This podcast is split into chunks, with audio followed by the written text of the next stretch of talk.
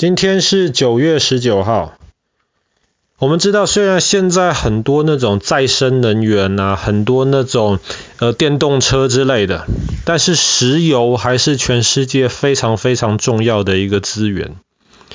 几个月前，我们有一集故事讲到沙乌地阿拉伯，他说，对，他说阿拉伯好像是躺在石油上面这个样子，所以阿拉伯出产非常非常多的石油。但是其他国家并不都像阿拉伯这么样的幸运。为了要能够挖到更多的石油，科学家在全世界到处找。后来发现，你知道，对，全全世界十分之七是水，只有十分之三是陆地。他们就在海里面找到很多石油。北海，刚刚你说的是一个。可是除了北海之外，还有一些其他地方，比方说美国的墨西哥湾，就是 Mexico Bay，就美国的东南边跟墨西哥中间的那一块，那里也有很多石油。但是在海上挖石油比在路上挖石油难的太多了，因为通常。海其实都还蛮深的嘛，而且它你要过海的深度之外，你还要再往海底的地底下面继续挖，通常要在海海平面下面可能几千公尺的地方，然后你还要把那个石油运上来。第二个，对。所以他们发明了一种海上钻油平台，这个平台还能够在海上的大风浪当中，能够让平台固定在那边，提供一个稳定的环境，然后可以把几千公尺以下这么深的石油给弄出来，然后还要把弄出来的石油很快的能够装到那些油轮上面去，这种海上钻油平台。但是我们今天要讲的一个故事。嗯，可以说是整个海上钻油平台的历史上面，或是从整个人类的环保的角度而言，是可能有史以来最大的一个灾难之一。这个就是发生在二零一零年，英国石油公司，又叫 BP，英国石油公司在美国墨西哥湾上面的一场大灾难。其实一开始是发生在四月的时候，二零一零年四月的时候，那个时候。钻油平台一样，它在墨西哥湾上面，它的那个专油管呐，钻油井深到了海平面之下五千公尺的地方，非常非常深，一向其实都没有问题。但是我们知道，通常有石油的地方很容易有天然气，就是有瓦斯。那瓦斯跟石油是不太一样的，在于说瓦斯非常非常容易点火，容易燃烧，所以所以。常常在你吸石油上来的时候，会不小心也把瓦斯也吸上来，这个其实是很正常的事情。当时在二零一零年墨西哥湾那个油井在弄石油，把石油弄上来的时候，忽然有大量的瓦斯从本来应该吸石油的管道冲了出来，结果冲上来了之后，很快的它就起火点燃，整个钻油平台上面一百多个人。然后赶快的要撤退，要离开那个钻油平台上面。这个钻油平台基本上是报废掉。可是钻油平台报废掉，你说这个只是英国石油公司这一家公司的问题，这个跟人类跟环保没有什么太大的问题。最大的问题是，你知道钻油平台它把油吸上来了之后，它要能够赶快的把油送到油轮上面去，因为它没有办法储存太多的石油。可是现在钻油平台烧掉了，那个油井里面还是一直不断的有油在冒出来，这些油怎么办？没办法，所以这些油基本上就污染了整个墨西哥湾的海面。你知道油有一个很特别的一个特性，我问你，油跟水哪个重哪个轻？油轻。油轻，所以油会浮在油会浮在水上。只需要把一个 match 放进去，整个地方都会 get a blaze。对，这个是他们后来处理的一个的一个其中的方法，但是但是一开始最重要的事情，当钻油平台一爆的时候，最重要的事情就是要赶快把那个油井堵住。你如果不堵住的话，下面的油因为压力很大，下面的油还是一直在冲出来，这样子整片海被污染的程度会非常非常严重。所以一开始他们想办法把那个油井的那个。开口给关起来，结果他们发现关是关起来了，可是油井完全堵不住，压力太大。后来他们想了第二个方法，他们想的方法就是，虽然是在海底下，海平面下五千公尺，但是那个海的深度基本上是几百公尺，也深，但是没有那么深。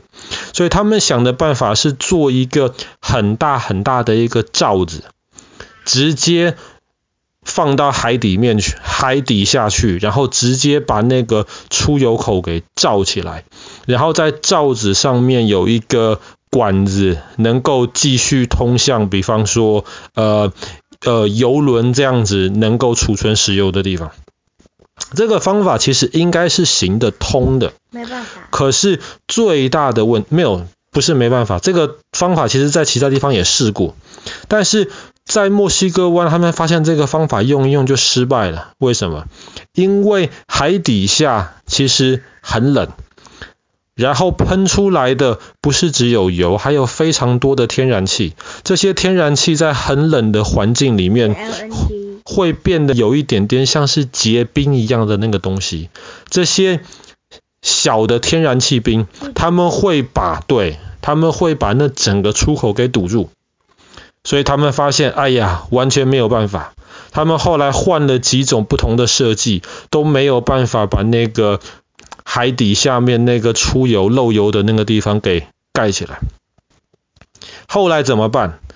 后来他们就这样子好几个月的时间，一直到二零一零年九月的时候，这个时候已经四个多月了。到九月的时候，他们总算想到一个办法。怎么办法？这个海底下这么深的地方，有很多油跟天然气。对不对？原来的出孔堵不起来，他们就决定了，他们要在海底下继续钻其他的孔。你听清，你觉得很奇怪，一个孔油都一直不断的喷出来、泄出来了，你再钻多几个孔，那不是喷得更严重吗？其实恰恰好相反，他们钻了几个孔之后呢？但是 pressure 变少。不是，哦，你说的那个其实也有道理，但他们最主要的目的是要。灌水泥或是灌这种很重的东西下去，把那个破掉的那个油管周围全部都堵住，这样子它就没有油再跑出来。对，这个方法很聪明。后来这个方法是唯一成功的办法。这场大灾难总算在二零一零年的今天九月十九号被宣布了结束了。真的结束了吗？二零一零年底的人造卫星从太空中拍照片看墨西哥湾，发现有五个台湾这么大的海全部是黑的，因为油比水轻嘛，油是深色的，它会漂浮在海面上，人造卫星在太空中都看得到，这么大的一块地方全部是黑的，而且那个时候美国南边的一些海滩沙滩本来是白白的沙子，全部变成黑的。这是 Hawaii 的 volcanic sand。哦，当然不是那一种黑啊，那一种黑是沙子，很漂亮的细的黑沙。那个时候墨西哥湾周围的海滩全部是又黏，然后又油，很恶心。然后那边很多个海鸟或是海豚啊，全部都活不下去了，因为那整片海域被污染。所以灾难虽然宣布。九月十九号的时候，把油井给封起来，但是其实灾难根本没有结束。后来飞机的油井还在吗？那个油井现在还在，只是现在应该基本上是不会漏油，或是漏的实在太少，基本上不会被发现。但是已经漏的那么多，漏了多少啊？他们估计漏了大概七百万到八百万公吨，这么多的油。这么多的油要怎么办呢？后来有人就想，因为油比水轻，所以有一个方法就是怎么样？他们就做了一千多公里的飘在海面上的那种墙壁，一千多公里。然后把这个油挡住，就不让风啊，或是不让这些海的这些浪啊，把这些油带到乱七八糟的地方去。他们就这样子一千多公里这么长、这么长的浮在海上的墙壁把它挡住，把它挡住之后，就比较容易用那些吸油船把它吸出来。可是这个方法还是不够。后来他们又加上了第二种方法，就是你刚刚说的烧。因为油比水轻，浮在水上，点火了之后烧得起来。就把整个东西面弄 ablaze 就是那个 Gulf of Aden。对，但是不能够把整个都弄，这个是要控制住，不然你整个真的全烧起来，周围有船有干嘛，就实在太危险。所以他们同时间用的第二个方法就是烧，烧了还不够，他们要用到第三种办法。第三种办法就是油会浮在水上，是因为从化学的角度而言，油跟水是我不喜欢你，你不喜欢我的。所以，对，没错，很聪明。所以他们就是想的用那种像是清洁剂的这种东西，当然不是清洁剂，用这种像是清洁剂的东西，能够让油跟水融在一起。这样子的这些油就会从一大片一大片变成很多的那个的那些小颗粒，这样子大自然就会比较容易的把它清掉。可是第三个方法用用失败，为什么失败？因为那个像是清洁剂的东西太毒了，所以他们发现确实它很有效的可以让油跟水合在一起变成很小很小的那些油颗粒。可是他们在什么地方用，那个地方水里面的生物就死了一大堆。所以后来同时间要用第四种办法。第四种方法是什么？第四种方法是他们用生物的一些方法配这些小细菌的食物就是油，专门吃油。所以他们就把这些小细菌放到那些收集起来，就是第一种方法，用那些防护墙收集起来的那些油，让小细菌把它们吃掉。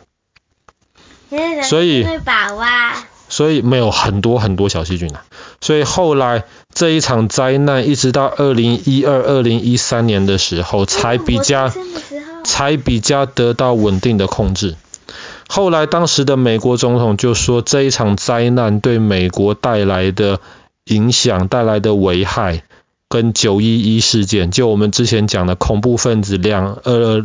几架飞机去撞美国的这一些呃建筑物，这件事情跟九一一事件是同等级的，对美国的影响是一模一样大的。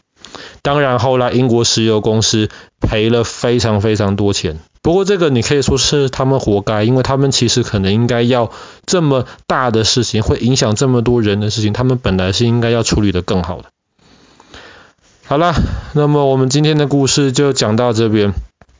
二零一零年发生的，目前人类史上可以说是，嗯，最对于环境而言最大的一场伤害之一吧。我说之一，因为比方说全全球暖化带来的影响，可能比这个墨西哥湾的这个要大得多。然后它的那个漏油的那个漏油井，在二零一零年的九月十九号总算被控制下来。